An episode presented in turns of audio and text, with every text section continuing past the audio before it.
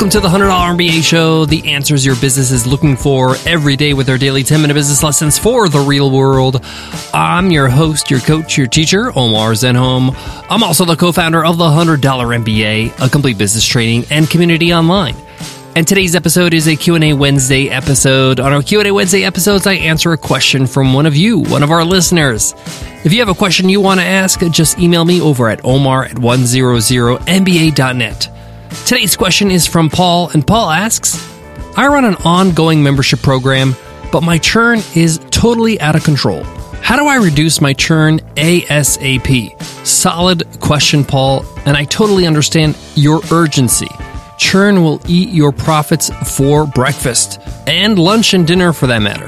If you're unfamiliar with the term churn, it's basically the percentage of customers that leave your business, that don't continue to pay for a membership. And this is very common in subscription based businesses, whether it's a software or a membership of some sort.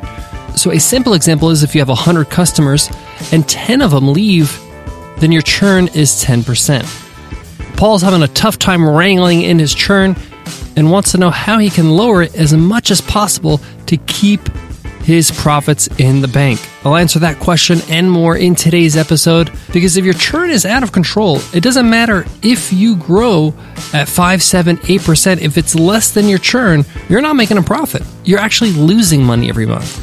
Let's put a stop at that, learn a few things, and help Paul in the process. So let's get into it. Let's get down to business.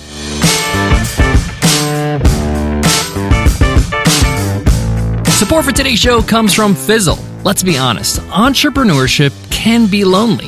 When you're working hard, grinding away to make your business a reality, it can get mentally and emotionally draining. You're asking yourself things like Am I doing the right things? Is my product or business idea a good one? Does my website communicate the value I offer? I wish somebody could look over it. Get the support you need when you're starting and growing your business with Fizzle. Fizzle can help you earn a living doing something you love. They do this with training, tools, coaching, community, and their famous roadmap. It's great. How do I know? Well, I've been a Fizzler for over six years now. Join me and thousands of other entrepreneurs. Get a free 14 day trial and support the show by going to fizzle.co slash Omar. Again, to get started with a 14 day free trial, go to F-I-Z-Z-L-E dot C-O slash O-M-A-R. If you run a membership business, a subscription based business of any kind, a subscription box business where you send something every month to somebody, a software, a community, a course, whatever it is, if your customers pay you every month to be a part of your offering, your product, you need to be careful with churn. This is applicable to brick and mortar businesses. If you run a gym, churn is your biggest enemy. Retaining your customers is key with any subscription business. You want to keep your customers as much as possible. Like I mentioned at the top of the episode, if you're growing at 5%, which is great month over month, but if your churn is above 5%, 6 or 7 or 8 or 10%, then it's going to be really hard for you to make a profit month over month. Over time, you can grow because let's say, for example, your growth is at 5%. So you have 100 customers. That's 105 customers. If your churn is 5% as well, that's 5% of 105. So it's not exactly five customers, but it's cutting it close. So I'm going to give some quick tips in today's episode to wrangle in your churn and lower as soon as possible. Number one, recognize that your customers are leaving for a reason. And if you don't know those reasons, there is no way for you to correct churn. So you need to make it a requirement for people to tell you why they're canceling when they cancel. This could be something as simple as a cancellation form, a Google form, uh, a Typeform, whatever, when people request to cancel. It may not be the easiest experience for people to cancel uh, for your product, but it's essential right now to find out why people are leaving. So don't let them cancel without giving you feedback, even if that means getting on a phone call or sending you an email. We built a cancellation process inside of our software Webinar Ninja. So when people request to cancel inside their account, they actually provide the reason why. They still have to self cancel, and it's going to take them a minute or two to give us some feedback before they can cancel their account. But that information is gold because when we put that into place, we realize what are the biggest reasons why people are canceling our software. And now that you have that information, you can make those your top priority in improving your product, your service, your whole membership. Because you know that if 40% of all of your customers are canceling for the same reason, you fix that reason, that singular reason is going to help you reduce that churn significantly. Some people send out a cancellation feedback form after they cancel, like an email, but it's too late because many people are not required to do it. Some people are not so happy about asking for feedback before cancellation. They think it's maybe a tedious process. That might be so, but as long as they have the ability to cancel and get a cancellation confirmation in a reasonable amount of time, it's not asking too much to get some feedback. Your business depends on it. You need to get this information to improve. And guess what? When you do improve your product, when you do fix the problem of why they canceled, you can follow up and let them know hey, you canceled two months ago because of such and such. Well, we fixed that. Would love to have you back on board. If it's absolute code red and your churn is totally bonkers, then I highly recommend you actually contact every single person that cancels with an email, with a phone call, with some sort of reach out and say, Hey, I'd love to know why you canceled. You won't hurt my feelings. I need to find out so I can improve. I think you would understand that. Your feedback is so welcomed. Sending a message like that shows you care, shows that you actually are interested in genuine feedback. And yes, not everybody's going to reply, not everybody's going to get on a phone call with you, but you'll get enough to know where you need to improve, where you need to actually make some changes to put your churn back into a normal rate. Another thing you want to ask your customers during the cancellation process or when you're doing that follow up call or email is how they found out about you. We talked about in yesterday's episode why the buyer's journey is so important and that not all customers are created equal. Maybe your churn is so high because you're attracting the wrong customer, the customer that is not a good fit for your product or service.